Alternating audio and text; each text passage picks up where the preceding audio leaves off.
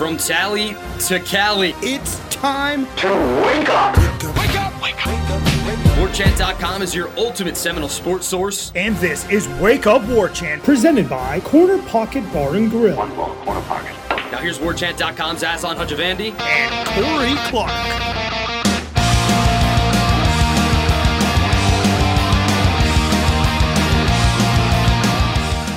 What is up, everybody? It's Wake Up War Chant, presented by Corner Pocket Bar and Grill. Coming up on today's show, air it out, ground and pound. Does it really matter whether or not Florida State has a true identity on offense? So far, so good in keeping everybody happy on that side of the ball. And an near impossibility, but folks wondering what if Louisville, North Carolina, Florida State all end up undefeated in ACC play at the end of the year? Wake Up War Chant, presented by Corner Pocket Bar and Grill, Tallahassee, Florida, 2475 Apalachee Parkway cptallybar.com. The website you can always hit the QR code on your screen. takes you right there. You can place your order online to go, but hang around, especially on Tuesdays because all day long tacos are the special. Beef or chicken, soft or hard shell, it don't matter. They'll treat you right over the corner pocket bar and grill. And then at seven o'clock sharp, trivia night. Uh, Corey Clark, we're not going to ask where his status for that one. Um, but he's been there competing, battling, representing. You go out there, battle, represent you and your crew. And if you can't make it out for trivia, go in for bingo on Thursday night. Can't make it to bingo, come hang out with Jeff Cameron, Corey Clark, Tom Lang, assorted representatives of the War Chant banner at Corner Pocket on Fridays, 5 o'clock happy hour, 5 to 6. They usually linger a little bit more than one hour, but 5 to 6, that's the prime shake hands, kiss baby time. After Yeah. that, you know, Corey might have to, you know, request to not make eye contact with him and, and go about your day. So And they have live music afterwards, starting around eight or eight thirty. They'll have uh, can't remember who it is right now, but they will have live music on uh, on Friday night. not the Tomcats? Not they're the next Friday. They're the Friday night before the Duke game, which by the way is the night game. So everybody's excited about that. That is But correct. Not you, but everybody else. Yeah. Well, hey, it's I'm happy for everybody. I'm not happy for Yeah. myself, but I, I think I'd rather just them to get the eight o'clock.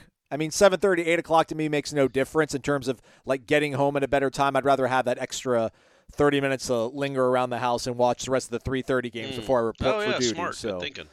uh, that game, and then I don't know what's is it Clemson Miami also up for grabs? I think one of them is going to be the 7:30 game on ABC, and then the Florida State Duke game will be the other game. So there's two games vying for either the 7:30 slot on ABC or the 8 o'clock slot on ACC Network.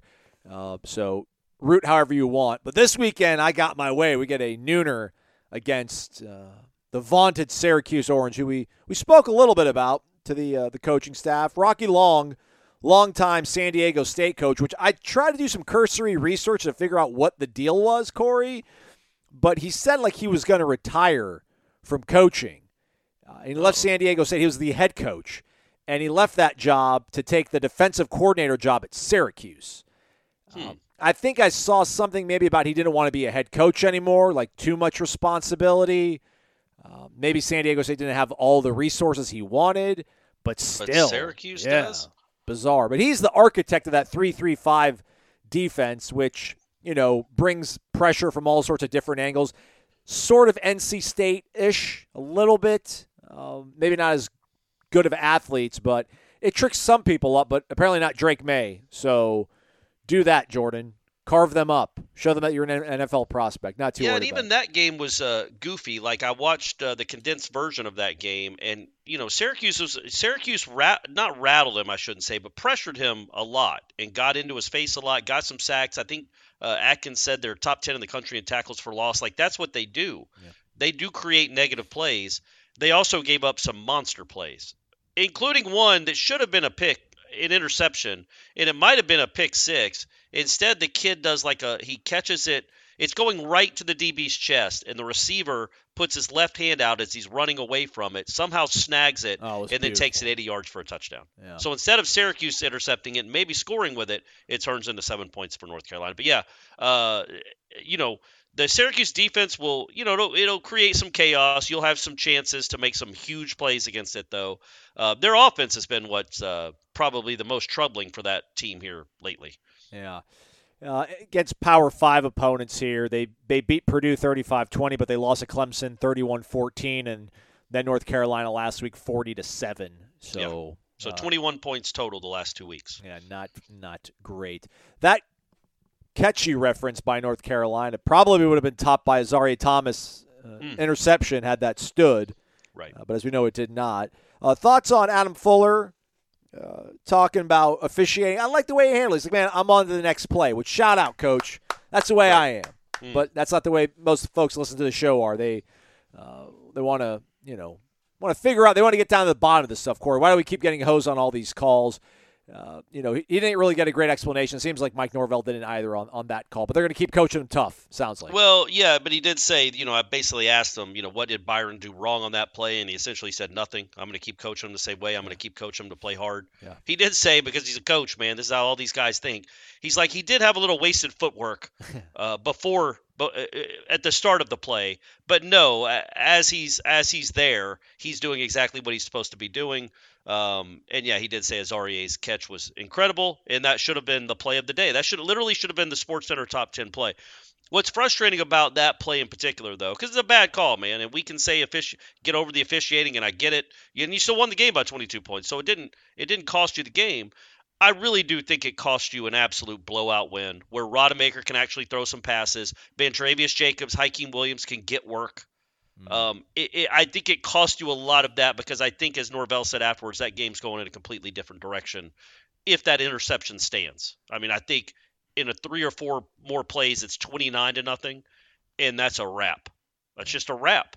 Uh, Virginia Tech's just going to try to rush through it and get home. They know the game's over. Instead, they got a little bit of life. Um, you gave him some life, and the officials gave him some life. But yeah, he did say that he lets Norvell. He goes, he's an emotional person, and he and he said, I think his quote was something like, you know, uh, Coach Norvell is the one that talks to the officials, and in that moment, it was that was probably a good idea. Yeah.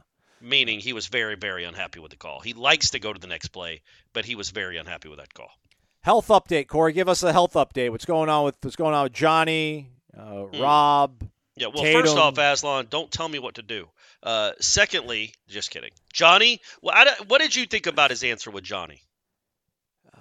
I don't it know. It sounded man. like he said it, what's what he always says it's it, we'll evaluate it as we go on throughout the week but then he did say he could i feel like he said to the point he could be on track to be back early this week um, i think the most encouraging one was bethune um, made it sound like uh, you know he said that bethune they're expecting him to be ready to roll i think is the exact quote here early this week um, so it sounded like with bethune it was one of those deals where you know they took a bit of a, a, a calculated risk but thinking they could get through that game without risking him um, and I, I honestly don't know i don't remember him getting hurt i don't know when he got hurt Yeah. um, obviously, it was the Clemson game, I guess, or maybe it happened in practice that we didn't see. But um, you know, the way he ta- they, they get, took a calculated risk that they could sit him or keep him on the sidelines and get through the game without him, and they did.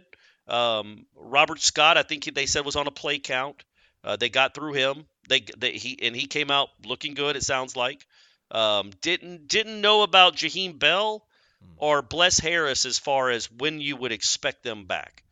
Um, I you know Jaheim played some, but you know I, I don't you know he and he they knew, right? He, he mentioned that they knew they were, they were going to get really limited, if anything, out of Jaheim, but he appreciated just how hard he worked to, to be ready to even give him those seven reps. Well, and then Atkins apparently was saying, you know, he well not apparently he did say like you you know we got to protect the players from themselves sometimes. Jaheim's on the sideline wanting to go into the game, um, but they he was on a play count, um, and I think again I don't I didn't look at it. I think you said he played seven plays. Correct. Yeah. Um, so, uh, you know, I, I you would think if he could play seven plays on a, on one Saturday, and you know he stays off and continues to rehab and doesn't re-injure it, not stays off it, but continues to rehab and doesn't re-injure it, whatever it is. Uh, you know, we're not at liberty to disclose. Uh, I think you could go back and watch the Clemson game and see, but I, I don't remember. Um, but you know, I, you would you would figure he could play more this week. But I know there's probably you know there, there's probably a sense or a, a there's you, there's a chance that they might think okay we can get we can beat Syracuse without Jaheim we can beat Syracuse without Johnny maybe we give Tatum another a day of uh, another uh, week off too Hmm. I just don't know if if they can play play Yeah. you know if they can play play um, especially because you want to get this uh, the offense rolling even more um, but you also don't want to re-injure anything. So if they can play, play. If not, you know, you'll you'll hopefully see him against Duke. I didn't. I thought he introduced himself in pregame, like on the jumbotron. I thought Tatum Bethune was like a starter. I, I, Yeah, I thought he did too. Yeah, but then I, you know, he wasn't. You know, he was. I don't. He. I don't know that he played a defensive snap. no, he didn't. That's a yeah. that's a crazy thing. I didn't want to admit that I didn't realize that. And I was watching the game. I just uh, that's uh, interesting, interesting. But yeah, with Johnny, I don't know. I I walked away, or I was still doing stuff during halftime. So I didn't after the kickoff return for touchdown. So like I, I at that point I went ahead. I didn't want to deal with the crowds during halftime. So I waited for halftime to get over, watched the kickoff return for touchdown. Then I walked away from my seat. And then apparently, you know, I missed Trey's touchdown mostly, but I also missed Johnny's injury. Yeah. And, and the condensed replay, um, I was just kind of scrubbing through it real quick, so I didn't see the full play of it. But it sounds like it wasn't like a joint. It wasn't muscle tendon related. So maybe No, it's I mean having to do my thought, and again, it's it's speculation. I have no idea. My, my speculation was that he got knocked woozy. yeah um, concussion it- protocol stuff. Yeah, so I think that's what it was. And you know, that's and he good tweeted and bad. and he tweeted that he was straight or whatever. He right? did. He Yeah. did tweet that. That's good and bad though, because those things you, you you can't be. You certainly can't risk anything with that.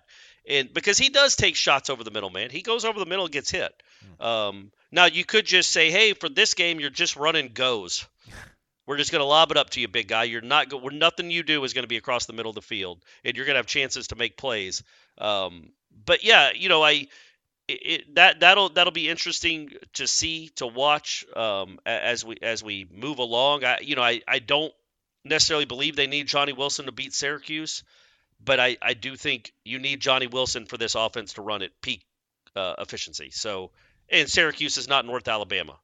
Like, look, yeah, you should beat this team without Johnny Wilson, but Johnny Wilson helps you, certainly helps you beat this team. So if he can play, uh, play. But you know, you don't know. Uh, you know, well, Willie Haulstead got knocked out by Lamarcus Joyner in a practice in uh, would that have been 2011, I guess. I think so. It never really came back. Like he was one of their leading receivers in 10, was coming into 11, big body dude that could run.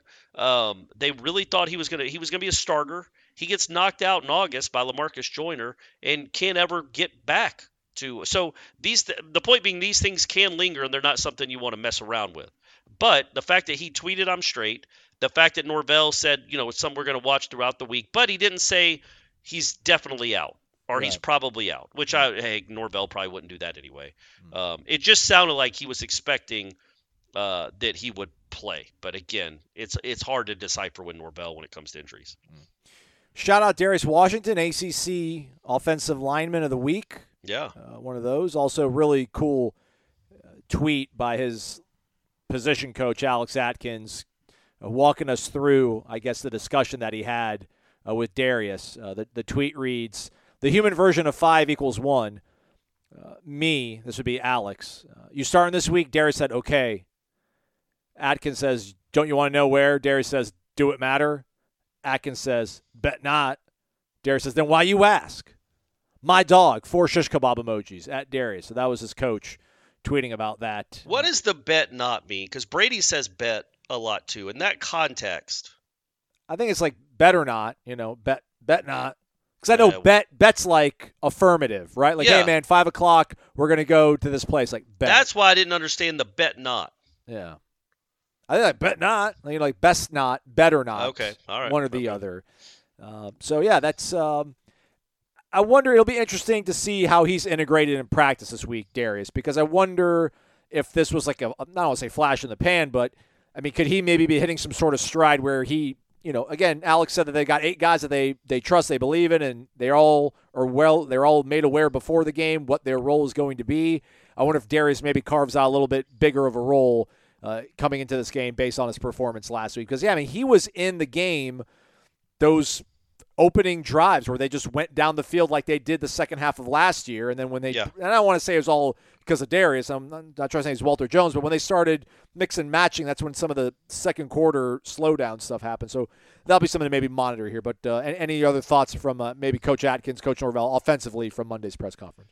You know, I thought Atkins. I wrote a story about it. It's on the website. Uh, you know, I thought he was good about the offense. I think it was you that asked the question about trying to find an identity, and maybe your identity is that you don't have an identity. Yeah. Um, and uh, you know, he, he basically said, "Yeah, man, we want to be an offense that if you take something away, we can beat you doing the other thing." Um, and they are. I mean, look, they. I know it wasn't pretty at times, Folks, go watch that Clemson defense. They destroy teams. Like that is not so. But my point that I was about to say was because I know I could hear people rolling their eyes when I was like, "Well, they beat Clemson uh, by throwing the ball," and you could argue, "Well, they had 17 points in regulation." All right, they beat Clemson, um, and they ran for 22 yards. Clemson completely took away the running game. Wake Forest did nothing. Wake, I didn't realize Wake Forest got the ball first down at like Clemson seven after a fumble or a blocked punt or something, and still couldn't score. Um, that, that Clemson defense is the truth, man. That's a very, very good defense. So the point being, you beat Clemson that way by just throwing it up to your two uh, good receivers, great receivers. And then this game you just played, you ran for 282 yards. So you went from 22 yards rushing to 282 yards rushing. LSU was mostly passing, but you, you ran enough. Southern Miss, you ran for over 300 in Boston College, you might have run for 200 if, if your quarterback doesn't get hurt and takes that element of the running game away. Either way, it is kind of. Um, it, I don't know how many other offenses are quite like this. That literally, and I don't think they want their running game to be taken away. And quite frankly, I don't think there's anybody left on the schedule that can. Certainly not to the uh, extent that Clemson did. But man, if you are going to commit and say you're not, we're going to shut Trey Benson down, like Oklahoma did last year, we are shutting him down.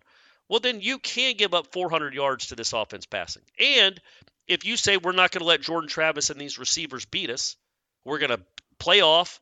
Uh, we're going to play zone. We're going to give up underneath stuff if they want it, but we are not going to give up big plays to these wide receivers. Well, Florida State, I thought, showed on Saturday they can march it down your throat anyway even without the huge plays in the passing game. Like, I don't even know what their longest completion was 20 yards, 18 yards? And they still put up 40 points. And as you know, 30, this Aslan, Destyn Hill, 30 yards. There you go, Destyn Hill. That was a great catch, by the way. I Mm. watched that replay again uh, last night. That's a, I mean, that's just a. I'm telling you, folks, that guy is legit. He's not been, he's not been unleashed yet. Uh, but maybe with Winston Wright leaving, uh, maybe with Jaheim still being uh, Limited. Uh, limited. Maybe they go to the against a team like this. Yeah. Maybe they go more to a slot guy and, and you see what he can do. Uh, but they are Florida State is uh, number nine in the country in points per drive, Hmm. and they are number three in the country in points per play, behind USC and Washington. Is that good? It's very, very good. And, you know, I think we've lost sight of how good this offense is because it hasn't been incredible. It hasn't been, you know, perfect. But obviously, you look around the country, no other offense is. And they're not, I think they're, you know, they're like 42nd in total yards. Well, they're fourth in scoring offense, which is the one that counts the most.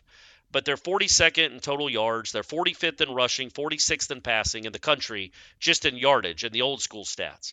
But that doesn't really you know really dive into the numbers because they they just don't have the ball a lot. They haven't run a ton of plays. So when you when you just do it by yards per play or points per play, uh, they are an elite offense, and you have to imagine they are going to continue to get better because now, uh, you know, I, I think they're going to be able to run the ball more than they have through the first month.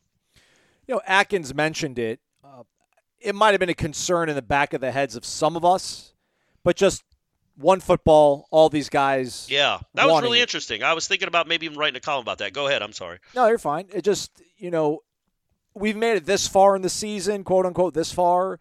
Uh, it hasn't been a problem. It, it sounds like. I mean, it sounds like that they've embraced this sort of. I don't, I don't want to call it philosophy, but at least the the teaching, the coaching, uh, the leadership from the top down seems to be accepted and embraced by all these guys. Because yeah, I mean, Keon's blocking his rear end off on a, on Yeah. a run play, maybe not getting the ball thrown his way as much as he would like. Uh, but there, there's there's no sense of disgruntledness right now. But I guess maybe it's because they're undefeated. But Well, and I don't know if they're, they're eh, behind the scenes if they are disgruntled or not, but I, I do know that he said this is a this is one of those good offense problems to have. Hmm. Like there's always going to be a guy after a game or two that didn't perform, that either didn't get to play or didn't do much when he got to play, and he goes, but that's a, that's a good offense problem. It's like a first world problem. Hmm. It's like we're so good that some really good players that expect to contribute didn't get a chance to contribute, and yet you still you know did what you you, you still put up 40. Is that Uh, true? Was that Johnny's really? Was that his first receiving touchdown of the year against? Yeah, Virginia first Tech? two. He had two of them. Yeah, those were his first two of the year. I don't. I'm. I don't even know that he had one against Oklahoma. I I think he had 200 yards without a touchdown. Uh, I could be wrong, but I I, I think Mark Easton caught one. Um, and then Treshaun ran for two. I, I, don't think he I don't think he caught a uh, maybe Pokey caught one. I don't I don't think Johnny caught a touchdown in that game. Yeah, he's not a big t- he hadn't been he a big not. touchdown no. guy. Eight catches, eight for two oh two. No tutties. Zero. No tutties. So um, yeah, so I mean, again, when you look at this offense and the way it's currently constructed, you got to figure the running game is going to get back on track. It's it's also helps that you're playing you know, move coming up, maybe not the best defenses in the in the country. Certainly not Clemson. Duke Duke will provide a real. Duke's going to be a great test. And I'm not looking ahead to Syracuse. You guys know me. I'm I'm I'm a pessimist in the sense that I think they can they can lose to almost anyone. Um, but if if they get by Syracuse comfortably, that Duke game is going to be a really good a, a really good test for them because uh, that is a real defense, um, and that's a good defense. And they're going to be coached really well and they're going to be coached to take away whatever your strengths are. The beauty of Florida State is, unlike Clemson, uh, the beauty of Florida, like Clemson, you go into that game saying we've got to stop their running backs. We've got to stop their running game. Well, okay, you go into Florida State saying we've got to stop Trey Benson. All right, good. What about the two dudes out wide? What about the tight end? What about my man Destyn Hill who's about to go off? You don't have a, you might not have an answer for him. So that's the beauty of being balanced. Like Florida State is balanced right now is I don't I don't feel like you can take you I know you can't take everything away, which is why they've scored um, over 30 points in 11 straight games and why they've won 11 games in a row. VitaminEnergy.com promo code is WarChant BOGO, WarChant B O G O. Buy one, get one free when you use that promo code over at VitaminEnergy.com. The first and only clinically tested, clinically proven, award winning energy shot you can find it at a lot of gas stations these days, convenience stores, places of that nature, but you can't take advantage of the buy one, get one free promo code. Focus Plus on the menu this week, Corey. I got to, you know, I've been looking ahead past Syracuse, but the Focus Plus has got me zeroing in on the orange, mm. and I'm sure the boys as well. Noon game, Doak Campbell Stadium. Sellout. It's a soul. It's a sellout again. That's what they said. That's what yep. they said. Take a shot with your breakfast. Carries you through the entire game, and then you can coast through the 3:30 games, and you get home, watch the second half of those. All with a little tiny shot that you can carry with you anywhere. 260 milligrams of all natural caffeine, no sugar, no sugar crash. No sugar, no sugar crash. Funny how that works. Beautiful marriage. Non GMO, halal, kosher, made in America. Mm. VitaMenergy.com. Knowles at the control of VitaMenergy.com. That's why they're hooking you up with that promo code. Shake it and take it. Give it a try, everybody. Buy one, get one free. Give it to a friend. Give it to a coworker. Never too early to get into the Christmas spirit. A little bit cold out there. A little bit chilly, Corey. Feels like Christmas weather to me. Maybe start doing some shopping. Give out some shots. Stocking stuffers. Can't go wrong. there you go. VitaMenergy.com. Promo code WarChantBOGO. Shake it and take it. Hey, it's Kaley Cuoco for Priceline. Ready to go to your happy place for a happy price? Well, why didn't you say so? Just download the Priceline app right now and save up to 60% on hotels. So, whether it's Cousin Kevin's Kazoo concert in Kansas City, go Kevin, or Becky's Bachelorette Bash in Bermuda, you never have to miss a trip ever again. So, download the Priceline app today. Your savings are waiting. Go to your happy place for a happy price. Go to your happy price, Priceline. Defensively, uh, we only really got. I mean, we do get Papuchis, so yeah, we can we can lump him in uh, with Adam Fuller as well. Uh, I did want to ask Papuchis. I'll probably ask him next week. You know, him and Odell have the same amount of guys on the field mostly, right? They're they're pretty much you know four two five. I think there were six, maybe seven defensive tackles that got into the game. Uh, meanwhile, I think only four defensive ends. Uh, yeah. But, you know, Gilbert Edmond, I think he said played maybe his best game since he's been here. Byron Turner, obviously, able to affect the quarterback despite the referees. Yeah, cheated and, and yeah. uh, hit the quarterback too late and landed on him and uh, should have been kicked out of the game for that. Yeah, yeah. Uh, like, I wonder if Jaden Jones, like, I mean, who else could they possibly have to help? I don't want to say help out in terms of like they're in desperate need of somebody to come in and, and give an infusion of production, but – I mean, is is this what they're going to end up having to roll with? And I guess is that good enough ultimately? Jared, Patrick, Gilbert, and then if if you know Byron can maybe turn it on a little bit more. Can you look up how many plays Briggs had? Sure. Um, and I'll tell you 25, why in a second. But 25. 25. Okay, all right. So he played a little more than I think he had been. That's good. Uh, maybe he's getting back because he was a force man to start the year. Yes, he was. And you haven't really seen him a ton. He hadn't really made any flash plays in the last couple of weeks. Um, but you know he's Uh, if he can get back to what he was in the early part of the season, that's another weapon on the defensive line. And no, I would say right now you're just it's those four. Um, it's it's those four that you're that you're rolling. Uh, you know, uh, that's why it would be nice to get up by 50 or 40 in one of these games and see about a Dante Anderson or a Jaden Jones. Like again, Yeah. You know, whether they I'll always come back to, and it probably would have happened anyway. Rashad Greene played against, I, I can't remember who that first game was against in 11. I think it was Charleston Southern. It was somebody terrible. Um, and he, his, the first time he's on the field, he catches a touchdown uh, from Clint Trickett. Um, a really nice throw and catch, by the way. Before that, he hadn't played at all. It had been clear to me well, I can't say that. I only watched one practice in, in that August because that's all we were allowed to watch. But in that one practice, it was clear that 80 could be something special. But in that first game, it was the other guys on the team. Uh, maybe Hall, it wasn't Haulstead because he was out. Thanks, Lamarcus. It was ULM, by the way. ULM, 34 Okay, 0 all win. So when was that touchdown? Can you see that? It's fourth quarter, right?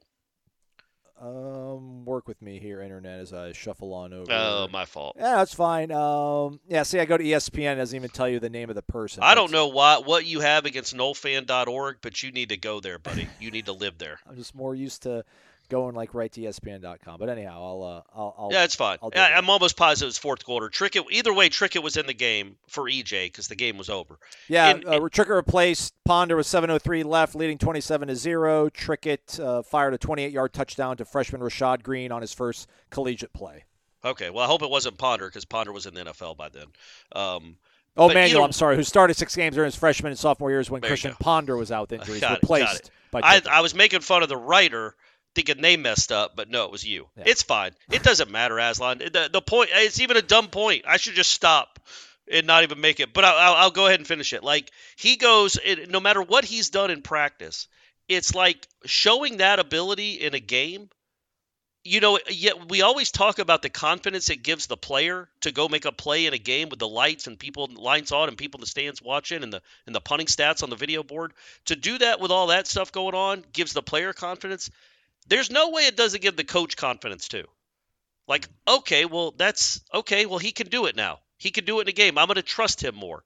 And that's why you want to get a blowout or two where Jaden Jones, Dante Anderson, Blake Nichelson can get more run, some other guys, the the DBs can get more run, and you can see what they are because you might need them later in the year. And that's why it's so frustrating about that penalty uh, on on Byron Turner because it, Overdrive. it would have I think I think that's where that game was going. Hmm. But the point being, after Rashad made that play, then he's then he's making the go ahead touchdown play the next week against Oklahoma. And then the game after that, he's catching from like he's got like almost 200 yards against Clemson. Like, but I I'm I don't know that any of that happens if he doesn't make that play in the Louisiana Monroe game. I just think it instills both sides with a lot of confidence. So the point being, now Dante uh, J- Jaden Jones is not Rashad Greene. He's not the Rashad Greene of defensive ends, but you might need a fifth guy, and it would be nice to see if you could roll one in before you need them, before an injury happens, and maybe give them some confidence if Jaden Jones is having to play a big series or Dante Anderson's having to play a big series against Miami next month.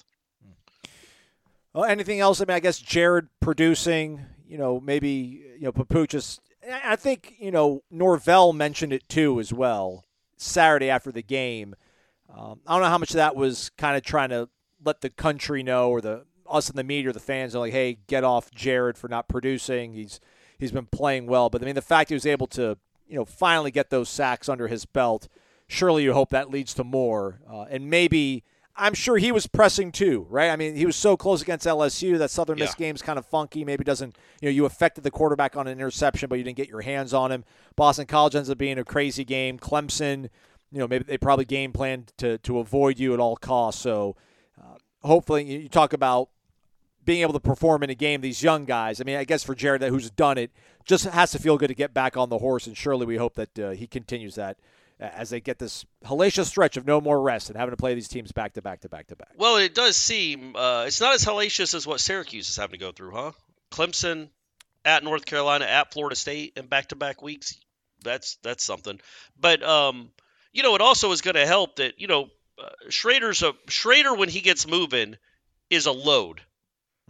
But he he isn't one of these guys that makes you miss in the pocket. Now you might fall off him because he's such a big kid, but he's more stationary in the pocket than anything they've played here lately. That's got to be fun because I think you've got kind of five in a row of quarterbacks that you aren't deathly afraid of beating you with their legs. I think Riley Leonard would be if he was 100% healthy. By the way, Cutcliffe said that he's progressing well. I mean, of course he's going to say this, and his season is not lost, and they they predict they think he'll be back sooner rather than later. So that's good news for Duke. Well, in the Uh, but I- meantime, they've got a redshirt freshman who played in 21 snaps last year against North Carolina A&T, Yeah. and then a true freshman who enrolled uh, in the spring, or who will be competing for snaps. So that Yeah, so I mean, I, I would imagine Cutcliffe is uh, if Riley Leonard can play at all, they're going to play him. But if Riley Leonard is playing against Florida State, but he's on one ankle, well then I mean he can run, man. He's a athlete. He's a pretty big time athlete. Um, well that gets taken away if he's only playing on one ankle. You know what I mean? Right. So that could be five in a row. Go. I don't think the Wake Forest kid is much of a, yeah, a Mitch runner. Griffis's not not really. Van Dyke clearly isn't. Although I say that, my man ran down the Georgia Tech DB and pushed him out of bounds and saved a pick six and uh, won the game for Miami. Well, they got Uh, that was that ended up being the game winner got- because his coach was smart and took a knee and that was that. Uh, great play there, Tyler. Um, They got but Pitt yeah, before so that, but Pitt Phil Jurkovec is not even a quarterback any longer. So I don't even know who Right. Pitt's quarterback is. Yeah, but yeah, to your point, that's five that's in a row. that's what I'm saying. So that's five in a row where you're not worrying about you know this dude that's just some shifty you know basically slot receiver darting around everywhere. Um, so that'll help verse too. I think. I, I just think it's you know I I just think it's hard to rush at full speed. And he's not supposed to rush at full speed. If you get if the quarterback can get inside you, like inside that lane, and then all of a sudden it's a 12 or 15 or 30 yard game. yeah, you don't want to run past the quarterback. That yes, but I think problem. now it's not as big a risk. It's a risk still because, like I said, if Shrader gets moving, as we saw two years ago, um, he had a couple long touchdown runs in that game. Um, that that's a you know that that's a that's a worry. But he doesn't seem to be the runner that he was two years ago. He doesn't seem to be as willing to run. And there's also a chance after these two straight blowout losses that he might not want to sacrifice his body as much um, in what seems to be another certain defeat, maybe in his eyes. I don't know. But either way, the point being, I think you're going to see an uptick in the production from Verse because number one, he's really, really good and he's been close. But also, they're not playing, you know, basically a four by one relay team, which is some of those quarterbacks he was had to play in the first month. Yeah, man, Castellanos put Boston College on his back, beat Army at their own game in the in the elements. Man, it was incredible. Man, what, what who's the who's the who's the quarterback at UCF? Like he couldn't play for UCF, that oh, kid. John Rhys Plumlee. Yeah, yeah, I'm, I know the Plumlee kid's a crazy athlete too, right? yeah, yeah. I mean, still, is he a better athlete than that kid? Mm, Yikes! But yeah, Boston College is three and three, baby. That's two wins in a row. Uh, now they was over Virginia and Army, but that's two wins in a row. And before that, you know, they almost beat Florida State. Maybe BC's better than we thought, They Aslan. might make a bowl game. They got Maybe they got- that'll end up being Florida State's best win at the end of the year. Stop it. Uh, MyBookie.ag promo code is WarChant. Use that for an instant cash deposit bonus when you sign up for the first time at MyBookie.ag. You can bet on futures, whether it's Heisman folk, Jordan still with the fifth shortest odds, Michael Penix still the odds-on favorite behind him. I think him. you can say best odds. I don't think that's the best odds though. I mean, because when it comes, I mean, to, best odds is subjective, yes, but I think that's how it's termed as the fifth best odds. Where's Brock Bowers, by the way? Five, six, seven, eight, nine, tenth plus forty-one hundred. All right, okay. Penix, the odds-on favorite. Behind him, the defending Heisman winner Caleb Williams. Then Bo Nix. Then Dillon Gabriel, all ahead Yeah. of Jordan Travis. Do you know he ran for over 100 yards in that game Yeah. on Saturday? Yeah. Dude's an athlete, man. Still think Big 12 winner ends up making the playoff though, as long as there's only one loss. You know, if, I think if Texas avenges, um, if Oklahoma loses and then holds off Texas, I think they make it in. But I digress. Uh, Florida State, meanwhile, 17 and a half point favorite here on MyBookie against Syracuse, which is I. I mean, Syracuse is a whole a touchdown number, better than yeah, yeah. Yeah. I wonder why that is. 56 and a half the total points. It makes you a little iffy about it because I would have thought it'd be in the mid 20s again, especially the way Syracuse looked against Carolina and Clemson for that matter offensively. I would have thought it'd be. Uh, so what? Are the, what's the over under? 56 and a half. So 17. That th- you, they're, they're predicting like a I don't know, man, like a 38 to 21 game, Yeah, 37 to 20. yeah. That just, yeah, I guess, I heck, that's, I mean, that's basically what it was this past. I mean, I guess that makes sense. All right. Hmm. Interesting. Make your moves, make your plays. We'll offer up our picks for the week on Thursday's program. MyBookie.ag. Bet anything, anytime, anywhere. Use that promo code WARCHANT for your instant cash deposit bonus. Another day is here, and you're ready for it. What to wear? Check. Breakfast, lunch, and dinner? Check. Planning for what's next and how to save for it? That's where Bank of America can help. For your financial to-dos, Bank of America has experts ready to help get you closer to your goals. Get started at one of our local financial centers or 24-7 in our mobile banking app. Find a location near you at bankofamerica.com slash talk to us. What would you like the power to do? Mobile banking requires downloading the app and is only available for select devices. Message and data rates may apply. Bank of America and a member FDIC. When you need mealtime inspiration, it's worth shopping Kroger, where you'll find over 30,000 mouthwatering choices that excite your inner foodie. And no matter what tasty choice you make, you'll enjoy our everyday low prices, plus extra ways to save, like digital coupons worth over $600 each week. You can also save up to $1 off per gallon at the pump with fuel points. More savings and more inspiring flavors make shopping Kroger worth it every time. Kroger, fresh for everyone. Fuel restrictions apply. Anything else from the press conferences, Corey, that we didn't touch on? Uh, otherwise, I wanted to move to a um, a fantastical question, if that's such a word. Just kind of a. Oh, uh, no, not really. I thought uh, Norvell was nice about Winston Wright. Uh, very complimentary of him. Said he loved that kid uh, multiple times. Mhm. It was a good question you asked. Um, said, said that he loved that. He loved him. Uh, literally, I love that kid. That was the direct quote. Uh, and I'll always be cheering for that kid. He also said he wasn't sure if he was going to continue on because he does have a year el- eligibility left. Yeah. Or if like maybe he's done with football, and then he, you know, he you read between the lines when he's saying something because he's never gonna drag a kid. Uh, but it sounded like it was like you know Winston wasn't happy that he wasn't playing, and he's Yep. like it's hard at Florida State. Yep. It's hard to Yep. it's hard at Florida State. It's hard to get on the field at Florida State, um, and we want people that are all in. And I think the thought being, it's not good riddance, but I think the thought has to the, the thought there what, what he was saying when he's like we want people that are all in is like he understands that if Winston Wright is iffy on whether he wants to continue playing football or playing football for you, well, Florida State isn't a place where you can be iffy about football hmm. because it's just too hard. You've got to be all in. I, I think that was the not like Winston Wright is selfish or he's not part of the team.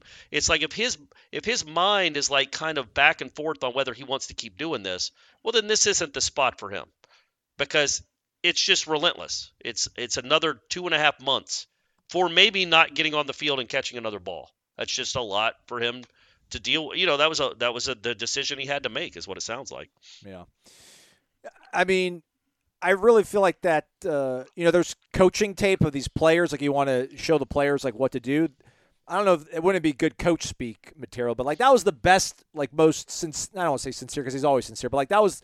He's never comfortable talking about injuries or players leaving the program, but he was extremely eloquent and Yeah. comfortable talking about that situation, which was refreshing to hear. So yeah, I mean, if people thought there was something amiss there, go and listen to that part of the There press d- certainly doesn't seem to be No. any ill will No.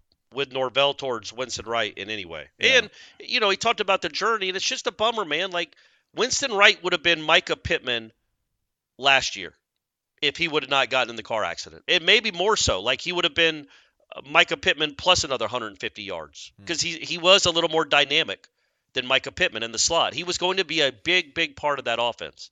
And then going into this year, he would have been an established part of the offense that maybe catches another 35 or 40 passes, is a, is a chain mover, hits a couple big plays. And that just car accident derailed everything. He rehabbed his butt off for a year and a half.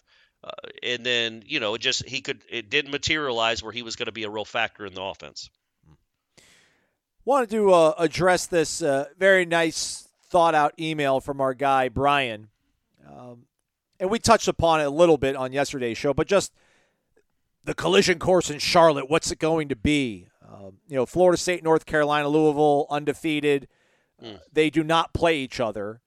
Um, and just the the machinations that will go through this. So it's, you know, obviously your winning percentage in the conference. Uh, then the tiebreaker becomes combined head-to-head win percentage, but obviously these guys are not playing against one another. Let's say they're all, well, let's go that they're all 8 0. okay. Let's play that game just so people can do the math in their heads. They're all 8 0. They never they don't play each other, so they're all 8 0. Granted, that is probably not going to happen. There's a high probability it won't happen. But just for the sake of this explanation, they're 8 0, all of them. It goes all the way to the fifth tiebreaker, Yes. which would be combined win percentage of your conference opponents. So not your win percentage, but your opponents, Yes. based on their win percentage in the ACC. Now, Yeah, because your win percentage is a 1,000. so is everybody in this example. Yeah, right. So what it looks like is probably I think North Carolina might be the odd man out because they play Virginia, and Virginia's not going to have a great conference record uh, as one of your opponents. I don't think Louisville has. No, I take it back. They also have Virginia as well. Florida State has Pitt, but so do. I'm trying to figure the best way to d- discuss this. You just you don't want to have the worst teams in the conference as your opponents. Virginia seemingly is going to probably be the worst record in the conference.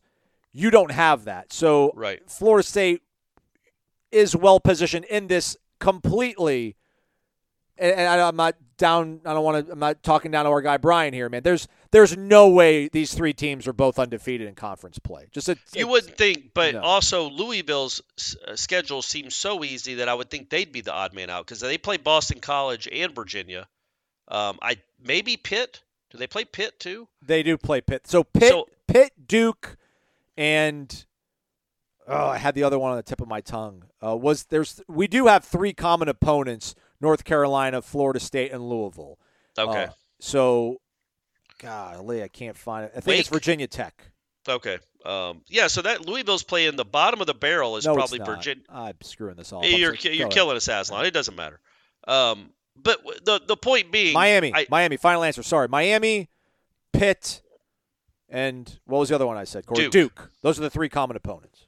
Okay. Well, so Miami and Duke will both have, I think, pretty good conference records, unless again Miami just completely uh, quits uh, after that debacle. Um, but Mario yeah, owned it though. You hear Mario like he owned it even sure he further on Yeah, Monday. good man, own it, great, awesome. Yeah, we know you made a mistake, man. My mom knows you made a mistake. My dad has been dead for 12 years. He knows you made a mistake. uh, it's ridiculous. Um, but yeah, so Florida State, you know, they have played. Uh, you know, you know, Clemson will have a good record. Miami will probably have a good record. Duke could have a good record. Um, so I, you know, I think they're they're in good shape because they don't play Virginia, uh, like you said. So, but look, we're we're we're getting way ahead of ourselves here. There's still f- what five more conference games left. Yeah. Um. So and yeah, the odds are that at least two of the three will lose a game, and maybe all three lose a game.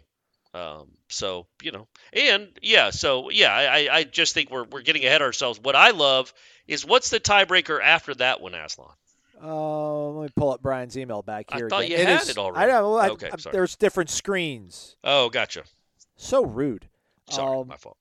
They will go to the vaunted team rating score metric provided Yeah. by SportSource Analytics Hmm. following the conclusion of regular season games. So that means if all the other tiebreakers, including the opponent's tiebreakers, are all like the opponent tiebreaker, let's say Florida State has the best one, so they're in. Now they're trying to figure out between Louisville and North Carolina. They go to so in their opponent's tiebreaker, uh, their winning percentage, their opponent's winning percentage is the exact same somehow. Then they go to what Aslan's saying now, which is what? Sixth on the list, the team rating score metric provided by SportSource Analytics, which none of us, I don't think, have ever seen, Right. and we don't know right now. Have no idea how they formulate a winning percentage, a ratings percentage. Don't even know anything about the company. Like, can't we not just go back to one of the computers, like what the Harris poll or Yeah, use the BCS. There's somebody that still runs BCS formulas. Like have them yeah, just it. use that thing, or have Fibrow hack out something. Have him do- put an X over a Y, and then cube it. you, you- you multiply it. You know, whatever I do, but uh, the cube it isn't how the phrase. I have, it's guys. It's been 30 years since I was in high school. Um, but yeah, do do something. But that, or or maybe it's up to Jim Phillips' discretion. He could take a. a uh, Just coin name out of a toss. Do, do it high school, man. Do it old school Southern high school, man. Coin toss at a convenience store between the two universities, man. I, Between I can tell you this: like those last two tiebreakers aren't good news for Florida State because they are unknowns. Like let I, the, like the the thing in the hat is a real thing. number That's- seven. that's- after that's that number one, seven. representative shall be chosen by a draw as administered by the commissioner of commissioners designee. Well, let me tell you this, folks. If it gets to number seven, and he's putting three slips of paper in a hat. He's going to have North Carolina on two of them and Louisville on the other. There is no chance my man Jim Phillips is pulling Florida State out of that hat after what happened in August uh, with the board of trustees. So that that is not going to happen. You do not. It, but the number six is a little shady too, because I don't. What's the background of this company?